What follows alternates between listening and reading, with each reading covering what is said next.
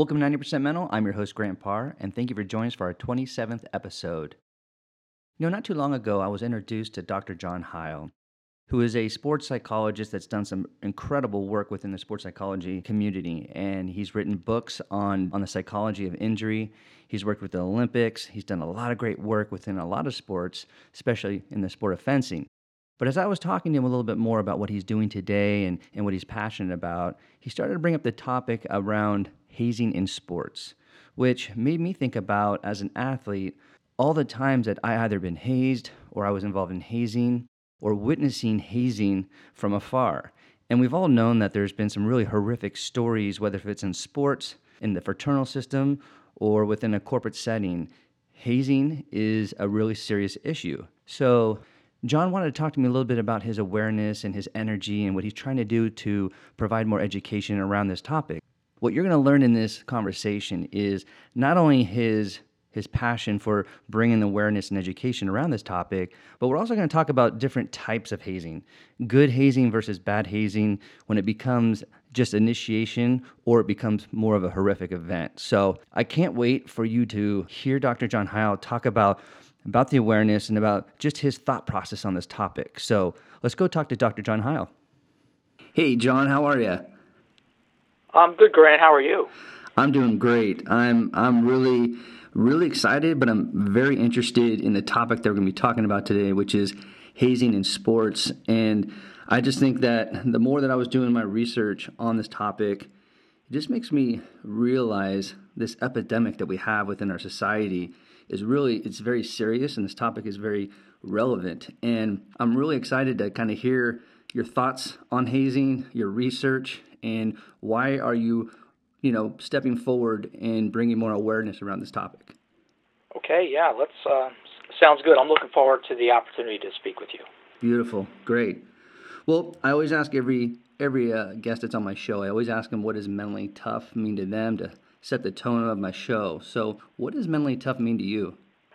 Well, I, I think uh, mentally tough means having the grit to keep going when you need to, uh, despite doubt, despite controversy, uh, despite the elements, and despite other people putting obstacles in your path. And I, I think pretty much people universally agree that that's the case. But what I also think is an important element in it is the ability to just sometimes step outside the situation and really see it and assess it for what it is. Uh, and that's hard to do. It's hard to step back out and step back in. And a lot of people will, pretty good once they figure out what they want to do, they can lock in on that pathway. But I think it's really important that we lock in on the right pathway to begin with. And that's the part of uh, mental toughness, the mental part of the toughness that I think tends to get overlooked in the literature and sometimes in conversation as well. Absolutely. No, I agree. I agree with you 100%. Now, with the theme of hazing within sports, does hazing make an athlete mentally tough? You know, I think sometimes we uh, we are made tougher by enduring the things that we must, and I think sometimes people endure hazing uh, because they feel they must, and I think it can make them tougher for having gotten through it. But there's just so many other negative factors um, that take away from uh, confidence in your teammates, group dynamics, uh, and, and, just the whole atmosphere and uh, contextual aspect of your sport environment that whatever mental toughness benefit you may get from it, and arguably it's there, uh, there's just so many other detractors that that uh, it doesn't end up as a net positive. Right, right. Now, tell me a little bit about why you step forward and have put a lot of energy and effort in, you know, creating awareness around hazing? It just so happened that uh, a series of hazing related behaviors and, and other forms of interpersonal violence in the sport team dynamic just it just, just within my pathway. Uh, I just kept encountering it.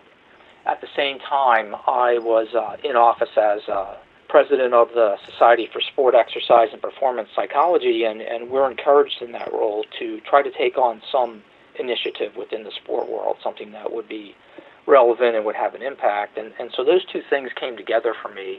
And, um, and so now it's about three, four years later, and I uh, continuing to do work. I, I think I had mentioned uh, that we're about to launch a, a sport hazing website. It's a site for everyone, for athletes, coaches, administrators, and psychologists. It's a place that they can go and be educated about sport hazing, but more importantly, uh, get materials that would enable them to do a community presentation. Uh, so it includes a video, it includes PowerPoint presentation, background research, handouts, and so forth. So pretty excited to uh, have that about to come to fruition after all this period of time.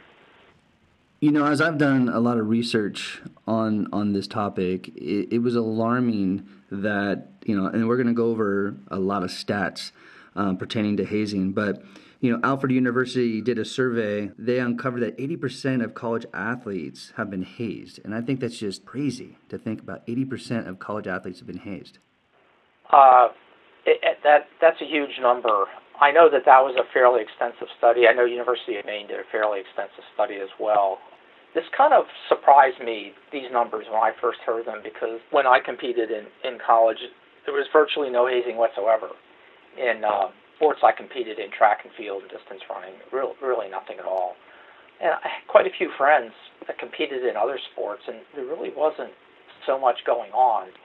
Uh, and, and what did happen didn't seem to be demeaning or destructive in any way. You know, sometimes there was obviously this outgrouping group transition, and there was stuff that was done that was led by those that were established members of the team and directed at those who were the new members, but yeah, sometimes it was kind of light and a little funny and, and not hurtful in any way.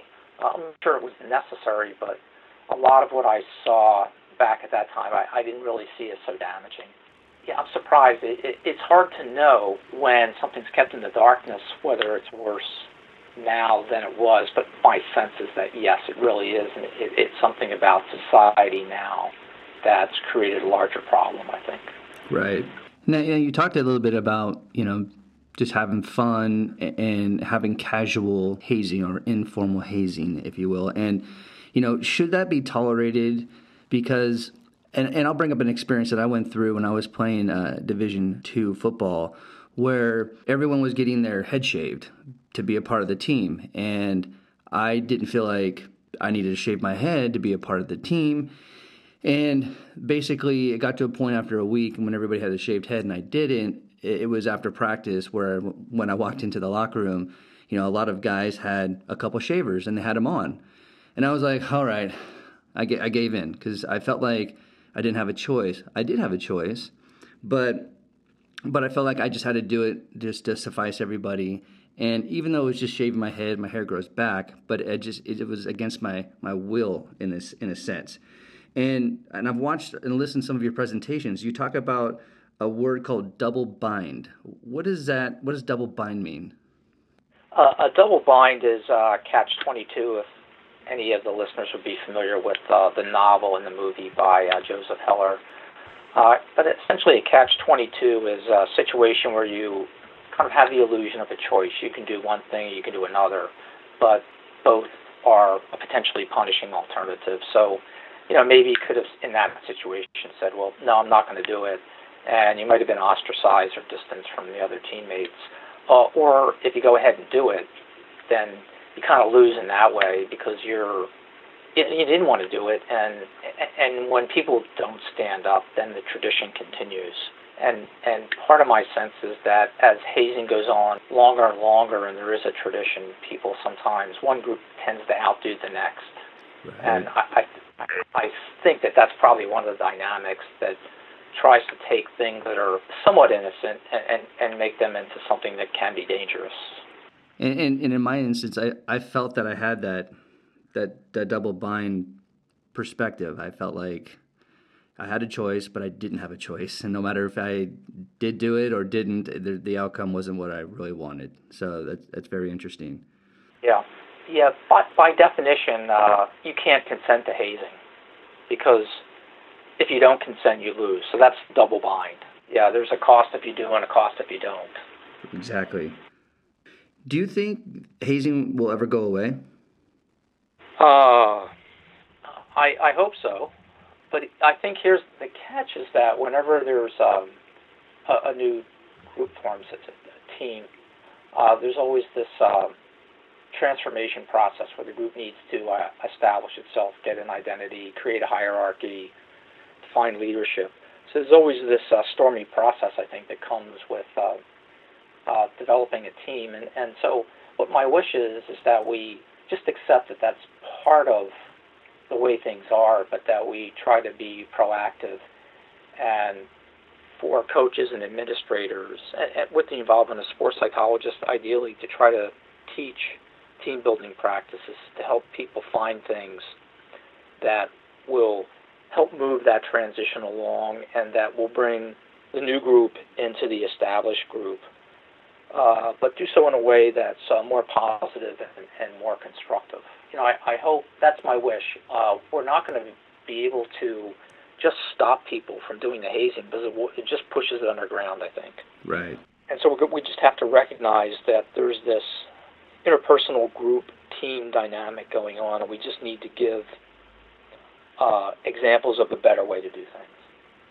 You, you brought up coaches and having them be a part of uh, you know changing this mindset, but you know some again going through some stats. 40% of coaches or club advisors were aware of hazing or a part of it that's just a, an alarming number of you know leaders and coaches and advisors knowing that this stuff is happening or even being involved you know it is an alarming number and i think part of why the number is so high is that, that much of what you would consider to be hazing as it's defined in terms of kind of specific things to do like the freshmen carrying the balls in from the field or doing certain other things they can be construed as hazing but but some of it seems pretty innocent you know and understandable. And when there is an established tradition of doing that type of thing, I, I think uh, people, coaches, it's hard to find fault with it. And then, uh, so, so there may be some things that are undetected. There may be uh, n- not uh, kind of a sense of diligence on coach's part, which which there should be now because there's just so many uh, horrific incidents. You know, um, that's year after year in a college environment by hazing. And uh, I think part of the other problem is that uh, when things have been done many times before, we tend to have a false sense of safety. And I'll point to an example back, again, from a couple decades ago. There was a time when uh, drunk driving didn't really get the attention it deserved. Uh, people kind of laugh it off. And, uh, you know, so people would drive drunk, and most of the time nothing went wrong. But but when it did, and it was catastrophic, and people try to come to grips with how how could this thing happen? It's too late to undo it, and so there's this um, false sense of safety that comes with risky behaviors that might lead to a bad outcome one in ten or one in a hundred or even one in five hundred. But as the numbers grow, as there are more and more incidents of certain behaviors, then the likelihood of there being an adverse outcome really starts to increase. Right.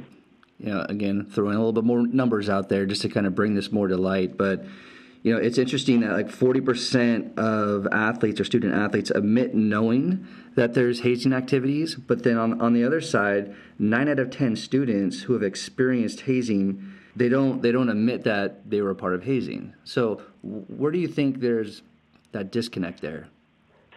Uh, do you mean that there's some students that are technically are hazed, but they wouldn't, if they asked them, "Were you hazed?" they would say no, not as a, not out of deception, but just out of lack of understanding. Correct.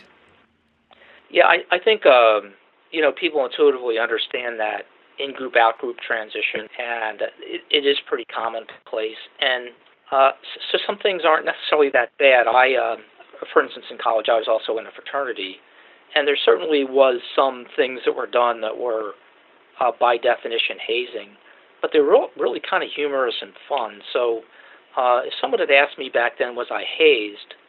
You know, I would say no, but I was never forced to do anything that I felt demeaned me or was put my health in danger or jeopardy. But you know, we used to have to stand in a group. Uh, if somebody did something wrong, we'd have to do push-ups. Um, the uh, upperclassmen would kind of yell us at about yell at us about different things, but some of the things they yell at us about were bad behaviors that we probably needed to correct, something that your parents would call attention to. So, um, in the end, it, it just didn't seem like a bad experience. I wouldn't call it hazing. And and I think that it's a good question because it points out the question of well, what is it and what isn't it, and what is the part of it that we need to worry about, and what are what part of it is maybe not that helpful or constructive, but but really not so worrisome. And you know, so part of the problem with hazing is, is it's really hard to really clearly define it. Yeah, I agree because I also was in a fraternity as well in college, and you know, and I again I had the same experience you did, but you know, when when do you look at it as hazing versus initiation, and you know, and, and initiation can be innocent, and you you can do some funny things, but you know, like what's what's the line? And you know, when you think of hazing, you know, it doesn't have to be necessarily in the fraternal world. Again, it can be in, in a in a sporting world. But do you see hazing can develop into bullying, or it can be a form of bullying? Yeah, I think hazing certainly can be bullying. It, it can be group bullying, essentially, one group one another. Typically, you know, we tend to think of bullying as more of uh, something that happens to an individual. Uh, but I think it, essentially, if hazing doesn't have an endpoint, then it becomes bullying it's easy for hazing to slip into bullying. It's easy for hazing to slip into harassment about issues, perhaps gender or race or ethnicity. Uh, you know, so so the, the they're all forms of interpersonal violence, and and it the one can slip into the other, and and that's why you know there need to be cautions. But uh, you know, I think in the end, going back to what you'd pointed out, a lot of coaches know what's going on. I I think coaches, it's their team, and and they're the leaders, and so they need to try to be proactive, and they need to be paying attention, and and they need to be providing guidance. And I think most of the time, most of them are uh, uh, doing a good job letting some things go. But then uh, sometimes there are those things that happen, and then the question is, does the coach step up and really do something about it? Does the coach really initiate change, or is it just kind of tucked away, kept quiet? Right. I think there's an opportunity, like you said, with coaches to, you know, as they're developing their athletes, you know, on and off the field is, you know, how you use better better judgment? You know, there's going to be, like you said, that fine line of having fun and, you know, and and some of that fun does provide some cohesiveness with the team, but when it gets a little bit out of hand, you know, who is going to step up and use better judgment and make sure it, it doesn't go to the next level?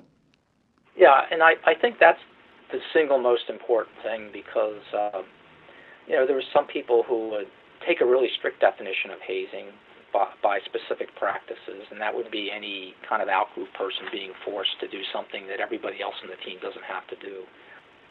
You know, it just kind of ties people up in knots. It makes people feel constricted, and it really kind of undermines that uh, that process where where people have to find roles within a team and establish an identity and so, you know, I think the coaches just need to make that part of their job. Um, in in theory, and hopefully in practice, you know, in the vast majority of competitive sports environments, the role of the coach is to develop the person as well as develop the athlete. And uh, as you were referencing there, that, that's part of development. How how do you become part of a group? How do you prove yourself? Uh, how, as a leader, you make your team stronger? All these things, and so I, I think these are the questions that people naturally struggle with in those environments, and and uh, and it's these very appropriate and poignant questions that I think sometimes lead people into hazing practices. And if I would say coaches, but also captains are cognizant of this and, and really uh, look at that as a leadership opportunity, then I, I think the the worrisome incidents will greatly decrease. I agree. Now, I believe there's there's a an element or a component of hazing where it's very ego driven. What do you think drives the ego for an individual or a group of individuals to carry out hazing practices? You know, I think at a fundamental uh, level, very fundamental level, we all want to be in control of our lives and ourselves, and we've all struggled with situations where we uh, felt uh, helplessness. And when you can exert that kind of control over another person, it, it, it is empowering. I don't think it's empowering in, in a healthy way, but it, but it is somewhat seductive, I think, uh, to feel in control, to feel empowered, to feel strong in that setting. But here again, I think what we want people to learn in the sportive environment is, is to establish leadership to gain control, power, and influence based on the quality of your behavior, how you support your teammates in difficult situations, how you cultivate mental toughness in yourself and in your uh, teammates, how you lead on the field. I think we want to steer people that way to meet this very basic need of uh, of belonging and feeling in control of your life. Yeah, and you know, and it, leads me to this this article that um, I was reading as well, and it, and it was it was kind of touching on the mindset of veterans versus rookie, how or rookies, how the veterans are entitled to either see out a legacy or tradition. And and this this uh, writer was talking about that whole mindset is is the virus of can be the virus of hazing and how this virus actually comes back into a program every year. It sometimes it stays within the whole um, program organization throughout the season, or it kind of fades out. But that virus always kind of comes back at the beginning of every season. So how do we break the mindset of well, they did it to me, so I can do it to them. How do we how do we change that whole mindset? Uh, yeah, it's it's that's the question, and and uh, if there were a simple answer, I think it would be accomplished. So so there is no easy answer, and I think all the solution-oriented thoughts that we've uh, put forward here in our conversation so far are uh, pieces in that puzzle, but it's uh, it's really tough to break tradition, uh, especially when I think, as we were also discussing, the, the tradition and these practices evolve from some pretty deep-seated human needs.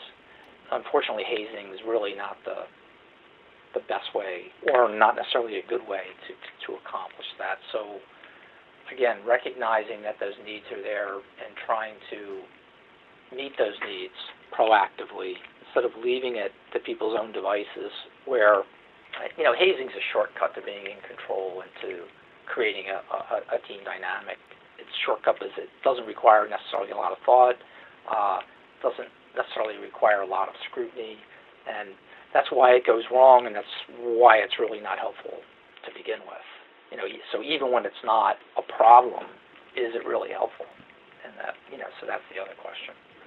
I, lo- I love it. I mean, that was that was a great answer to to hazing. Uh, hazing is a shortcut to control or power, and I think that is man that that shed a lot of light uh, just on my perspective on on hazing. When we think of hazing as a whole, do you think it's an epidemic within our society? Uh, it it seems to be yes, and I say that because even as there's more and more attention in the public eye more and more concern expressed about it, there doesn't really seem to have been much of much of a change, and that's what makes me willing to, to refer to it as an epidemic, as you suggested. And again, part of seeing it as epidemic scale is, is something that I see as different from when I was competing in sports decades ago and and now even knowing that hazing did happen, it just didn't. It, certainly were bad examples, but it just didn't seem to be so widespread, such a widespread negative. Right, and it, it's it's it's interesting how over over time, you know, and I know there's been some really just tragic incidents um, in the past, but it just seems like over time hazing, there's these limits that that people want to test. And you know, when you look at the incident in 2014 at uh, Florida A&M with uh, Robert Champion, where you know for him this is this is not even a sport. I mean, it's a it's a marching band, and he's literally beaten to death um, in the back of a bus, which I think they called it crossing bus C, and you know everybody in the band either hits you or kicks you or hits you with drumsticks and mallets. And he ended up dying from that. And it's like when is it enough? Like like to to physically get beat up just to be a part of an organization or a group. Yeah i, I think part of the larger context here is the attention that we see from other quarters to uh, the me- mental health of of uh, college athletes in general, mental health of uh, of college students in general. Uh, so there may feeding this may be greater incidence of, of depression and, and anxiety in this uh, in this generation for reasons that are likely no fault of their own. You know, they didn't. It, it, it's a it's a function of the environment that uh, they live in, which is not the environment that they created. And I, I think, uh, on one hand, if you're feeling powerless, you're more likely to be coerced, and if you need power, you're more likely to be a coercer. And so I, I, I think it crosses over some with probably uh, a higher frequency of mental health type issues, college age person in general. Got it. Got it. Now, now, do you see, you know, when you look at hazing in all sports, is there a sport that that you have seen more hazing activities in, or is it is it really hard to track that by sport? I just think it's so hard to track it because by nature it tends to be secret, mm. and it tends to be held within the group. So it's, and even when you're close to a group, it could be going on and you wouldn't see it, you wouldn't notice it. That's a dilemma, yeah. Right. And then when you look at gender, are we seeing more hazing activities within the, the male gender or female? Uh, again, it's hard to say, but there's plenty of examples of bad female behavior. Yeah, we know guys have been doing it for a while, but uh, you know, it, it's certainly not the case that women are not participating. Right. Yeah, there's another number saying that 50% of females that are within the NCAA Division One community have reported that they were hazed, and again, at, at the Division One level, that's huge. It's it's massive. You know, of course, there's lots of examples where people do set limits and and keep things from going wrong, and we don't want to overstate the problem by making everybody complicit. But uh, I think what we do understand is when you look at the, the complexities of group dynamics to begin with, and you look at the maturity of the individual trying to run it, uh, that's where problems come in. And then the, most of the worst of the hazing seems to be really, you know, be a component of alcohol and drug use. You know, the the worst of it, and and obviously when people are intoxicated, their judgment's diminished, and I think. Uh, uh, when that's the case, that that's probably a pretty significant contributor to the uh, to the worst of the hazing that's done. And I think if you keep alcohol and drugs out of it, it's probably less likely to spin out. Yeah, I mean, I guess more often than not, you hear when, especially these these tragic events that happen, there's there's some kind of alcohol or drugs that are involved. Yeah, yeah. I uh, of the cases that I'm personally familiar with that were terribly went terribly wrong, that was the case. Right. Now, when when you think of hazing, I know that in a lot of states, you know, out of 50 states, there's 44 states that have hazing laws in place. And and it's interesting that the states that are not that don't have hazing laws in place are Alaska, Hawaii, Montana, South Dakota, New Mexico, and Wyoming. Why do you think those states don't take a stand or don't have hazing laws in place? I, I wonder. Uh, I don't really know. Perhaps it's because they haven't had that one horrible high-profile event that would motivate people to do something. Uh, that that's just a guess. Got it. Um, so, uh, yeah, I think a lot of times when we see legislation, we see policies and so forth, they often follow a really bad event and and so I think when something does terrible does happen, people go, well, how can we fix this? How can we keep it from happening happening again? And that's I think when we find laws and we find policies and so forth. But you know, obviously this would work better uh, if there were a larger umbrella. You know, for instance, if the United States could create a, a standard that would apply to all the states and if you look at the state guidelines, they're written very differently. Uh, some are very fuzzy, And so you have a hazing policy. And it looks like someone said we need a hazing policy, but let's write something that no one can really do anything with. Mm-hmm. So vague, it, it, it's not really operational. And then there's others that are very explicit. This is hazing, that is hazing, and and maybe over inclusive in the sense that uh, if someone were zealous in the way of trying to punish someone for hazing, perhaps even something that was innocent could be considered illegal. So it's I think it's really important that we get things right, that we, we find where that line is, and uh, we don't we don't in our zealousness to prevent the worst thing just kind of cause cause further problems by uh, making people guilty beyond uh, in a way that beyond what their behavior would call for. Right.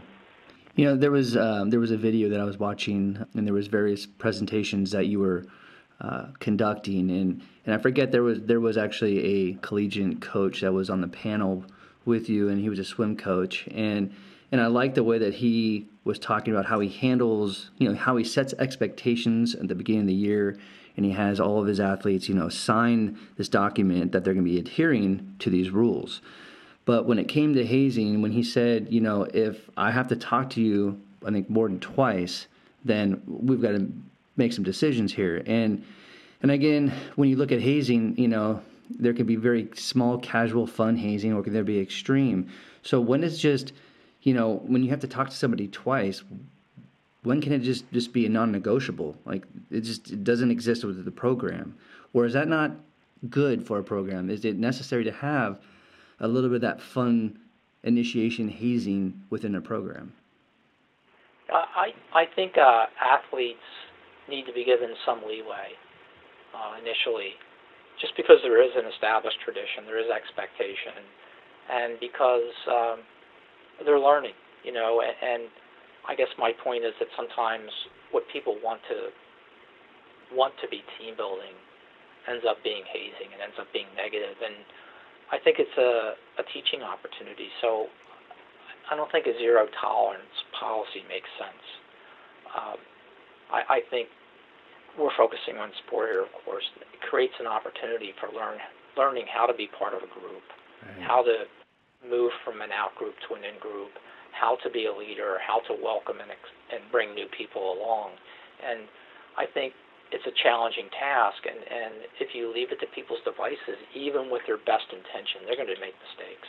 And I think we we want to be diligent enough to keep them from making some really bad mistakes, and then I, I think we want to be leaders enough to help them see, you know, why this wasn't such a good idea and what might have been done differently to accomplish that same purpose. No, that's great. I uh, I appreciate your perspective on that very much.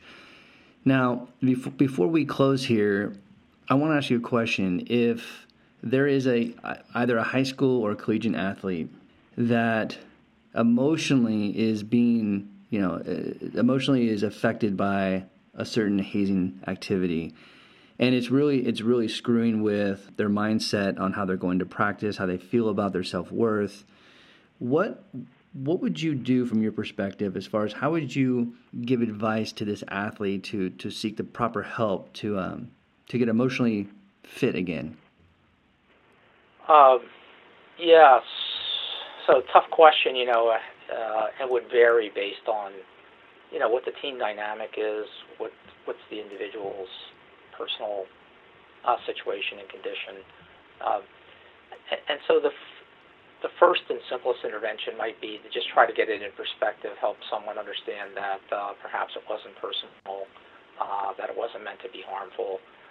The next step might be that yeah, it was harmful, and but it, it was a function of just immaturity, people trying to do the right thing but doing the wrong thing.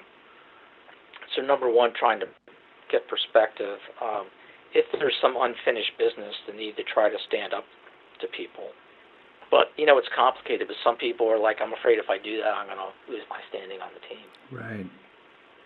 Uh, and so, in the end, it's not my choice; it's their choice. But I, I can try to help them understand their own personal psychology, try to understand the dynamics of hazing, try to give them a path to finding some peace with it, whether that would be within themselves or in joining with other people who they share the hazing experience with, or in something in the context of the whole team. If we could do that, uh, you know, it, it, sometimes the situation is just so destructive the person is not going to really be able to be a part of the team right. any longer. And then it's a question of helping them kind of deal with that sense of loss and what that means.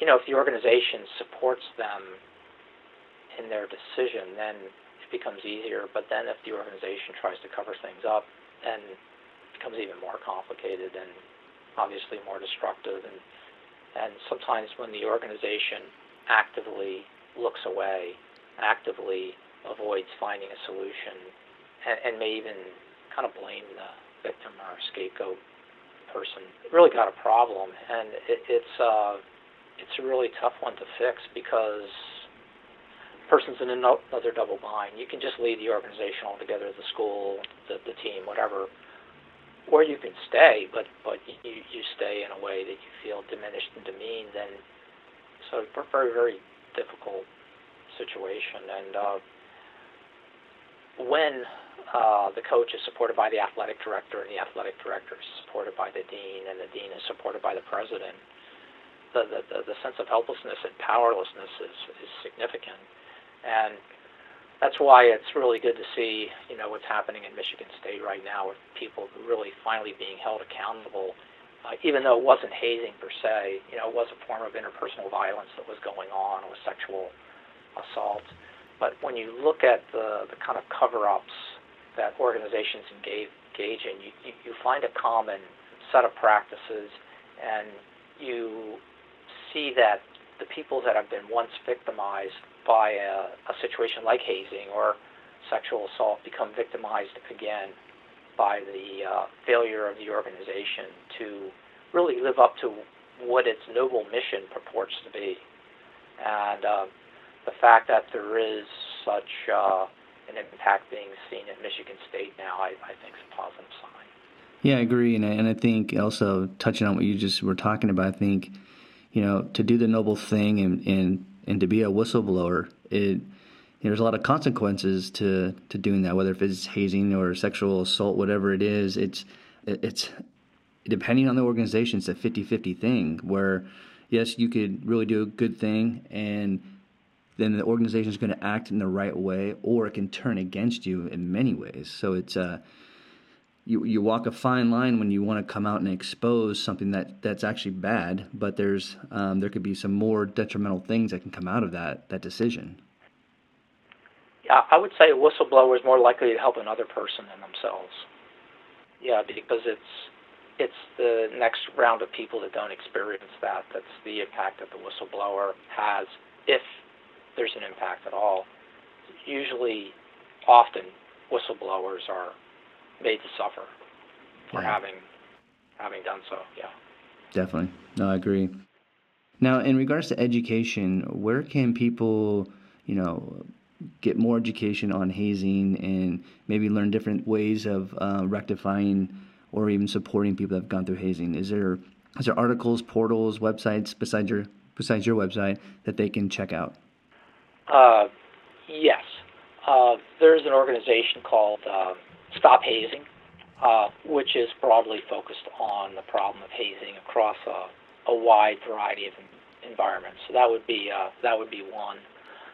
Uh, the Step Up program, uh, bystander awareness program at the uh, at University of Arizona, is really another good example. It was developed in conjunction with the um, with the NCAA, and it looks at uh, it includes hazing, but it looks at a wide variety of campus behaviors, and, and much of the thrust of it is getting people to speak up and, and try to make change. So those would be two things. If you're an Olympic sport, USS, the USOC, the United States Olympic Committee, has a safe sport program. That's a resource as well. So I, I think those are the places that I would uh, would point someone, other than uh, the website that I already referenced that I'm trying to get, uh, that will be launched here uh, in the next week or two that will focus specifically on on sport hazing. Great.